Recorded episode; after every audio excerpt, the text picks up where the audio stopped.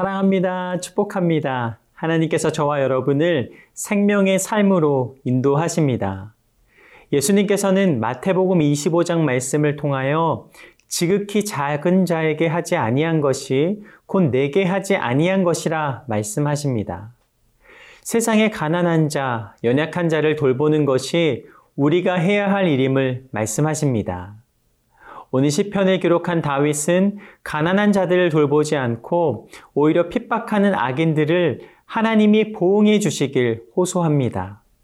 오늘 말씀을 통하여 주님이 주시는 사랑의 음성을 함께 나누길 원합니다. 오늘 생명의 삶 10편 109편 16절에서 25절까지의 말씀입니다.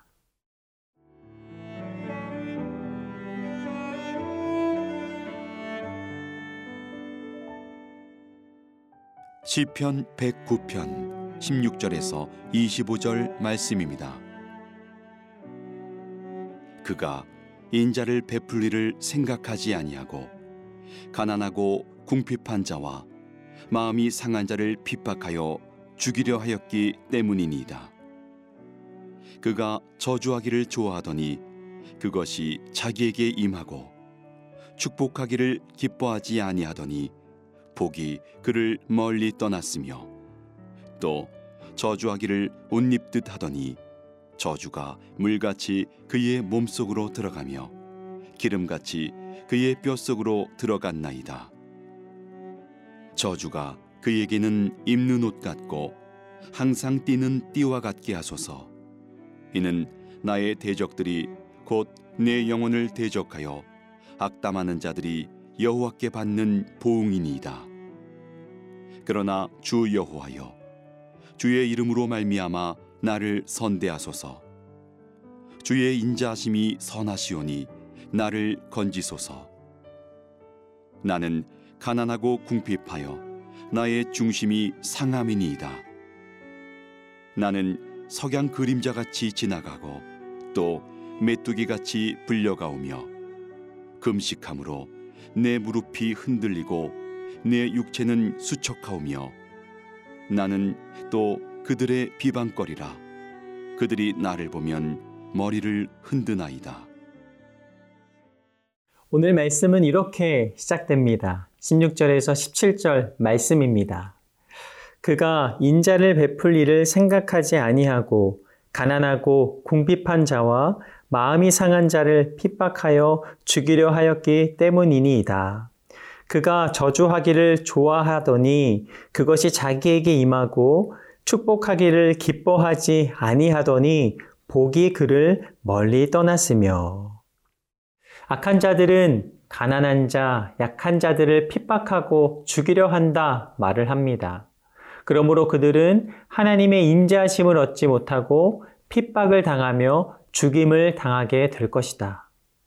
또한 악인들은 저주하기를 좋아하기에 저주를 받을 것이며 축복을 싫어했기에 복을 잃을 것이다 말씀하십니다. 18절에서 20절 말씀입니다.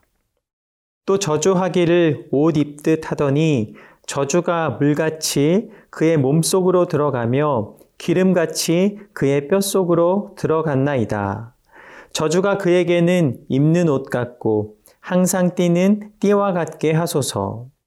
이는 나의 대적들이 곧 내 영혼을 대적하여 악담하는 자들이 여호와께 받는 보응이니이다. 말씀을 보면 악인들은 저주하기를 옷 입듯 하였고 자신에게 물처럼 기름처럼 스며들어 뼛속까지 들어갔다 말합니다. 우리의 입술의 저주와 악담은 우리가 알지 못하는 순간에 우리의 영혼 깊은 곳까지 스며듭니다. 예수님께서는 마태복음 7장 2절에서 3절까지의 말씀을 통해 우리에게 이렇게 말씀하십니다. 너희가 비판하는 그 비판으로 너희가 비판을 받을 것이요. 너희가 헤아리는 그 헤아림으로 너희가 헤아림을 받을 것이니라. 어찌하여 형제의 눈 속에 있는 티는 보고 내 눈 속에 있는 들보는 깨닫지 못하느냐. 너희가 비판하는 비판으로 비판을 받을 것이다. 너희가 헤아리는 그 헤아림으로 너희가 헤아림을 받을 것이다. 형제의 눈 속에 티를 찾기 전에 내 눈에 들보를 빼라. 예수님께서 가르쳐 주셨습니다. 우리는 누군가를 비판하기보다 격려하고 충고하기 전에 사랑으로 바라보며 성숙한 그리스도인으로 날마다 자신을 돌아보고 믿음 안에 든든히 서기를 원합니다.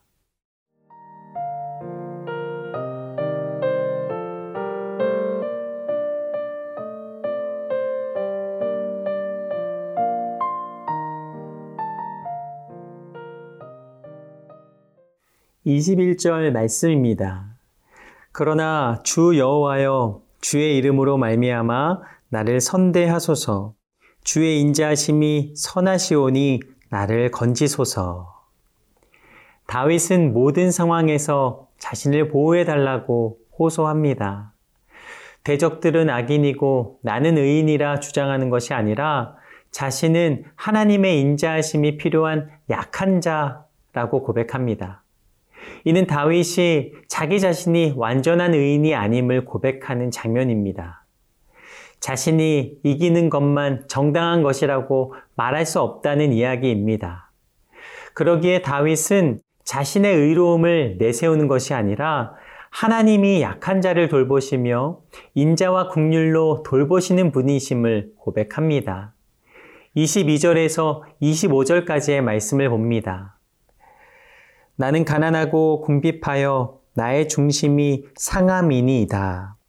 나는 석양 그림자 같이 지나가고 또 메뚜기 같이 불려가오며 금식함으로 내 무릎이 흔들리고 내 육체는 수척하오며 나는 또 그들의 비방거리라 그들이 나를 보면 머리를 흔드나이다. 다윗은 자신의 연약함을 고백합니다. 자신은 가난하고 중심이 상했다고 말합니다. 자신을 석양의 그림자와 메뚜기에 비유하고 금식으로 수척한 상태다라고 말을 합니다. 하지만 대적들은 자신을 도와주기보다 비방하고 조롱하고 있다 호소하고 있습니다. 다윗의 고백을 보면 자신의 강함을 선포하는 부분보다 연약함 가운데 도우시는 하나님을 바라보는 것, 그것이 더 강하고 성숙하게 느껴집니다.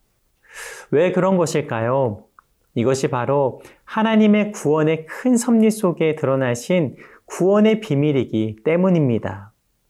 예수님을 통하여 온 인류를 구원하신 것은 무력의 전쟁을 통해서가 아니었습니다.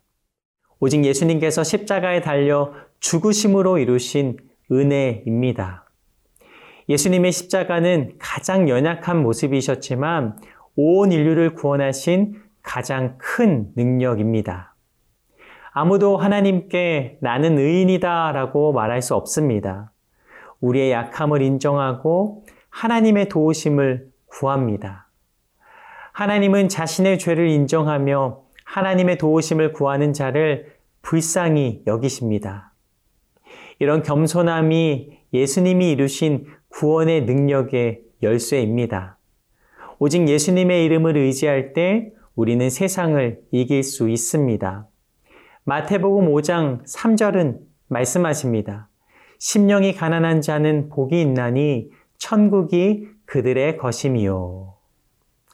예수님은 가난하고 연약한 자들을 구원하시기 위해 스스로 낮아지셨습니다.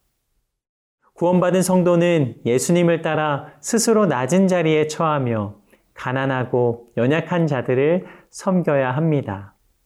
우리는 예수님을 통하여 천국을 소유하였습니다. 오직 예수님처럼 하나님 말씀을 의지하며 겸손과 순종으로 하나님께서 주시는 승리를 누리는 저와 여러분의 삶이 되기를 간절히 원합니다. 오늘 말씀을 묵상하면서 찬송가 너 근심 걱정 말아라를 그렇게 불러보았습니다. 1절 가사는 이렇게 됩니다. 너 근심 걱정 말아라. 주 너를 지키리. 주 날개 밑에 거하라. 주 너를 지키리. 주 너를 지키리. 아무 때나 어디서나. 주 너를 지키리. 늘 지켜 주시리. 2절은 이렇게 됩니다. 어려워 낙심될 때에 주 너를 지키리 위험한 일을 당할 때 주 너를 지키리. 주 너를 지키리 아무 때나 어디서나 주 너를 지키리 늘 지켜 주시리. 3절은 이렇게 됩니다. 너 쓸 것 미리 아시고 주 너를 지키리. 구하는 것을 주시며 주 너를 지키리. 주 너를 지키리 아무 때나 어디서나 주 너를 지키리 늘 지켜 주시리. 마지막 4절은 이렇게 됩니다. 어려운 시험 당해도 주 너를 지키리. 구주의 품에 거하라 주 너를 지키리. 주 너를 지키리 아무 때나 어디서나 주 너를 지키리 늘 지켜 주시리. 기도하겠습니다. 주님만이 오직 나의 아픔을 아시며 주님만이 나의 모든 상처를 아십니다. 세상에 위로를 받으려 하지 않고 하나님께서 주시는 위로와 평강을 누리는 귀한 하루가 되게 하여 주시옵소서. 주님과 동행하며 주님이 주시는 은혜를 누리기를 간절히 원하오며 살아계신 예수님 이름으로 감사 기도 드립니다. 아멘.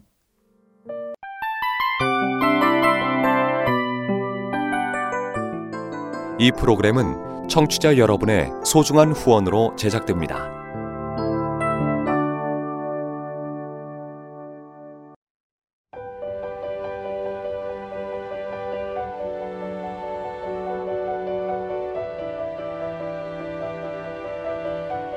세상에는 수많은 교회들이 있지만 더 깊이 있는 말씀 강해를 찾기 위해 크기로만 교회를 선정하지 않습니다. 보다 좋은 영적 콘텐츠를 더 많이 나누기 위해 방송비를 받지 않습니다. 1년 365일 복음만 전하고 싶어서 우리는 광고를 하지 않습니다. 온누리의 복음을 땅끝까지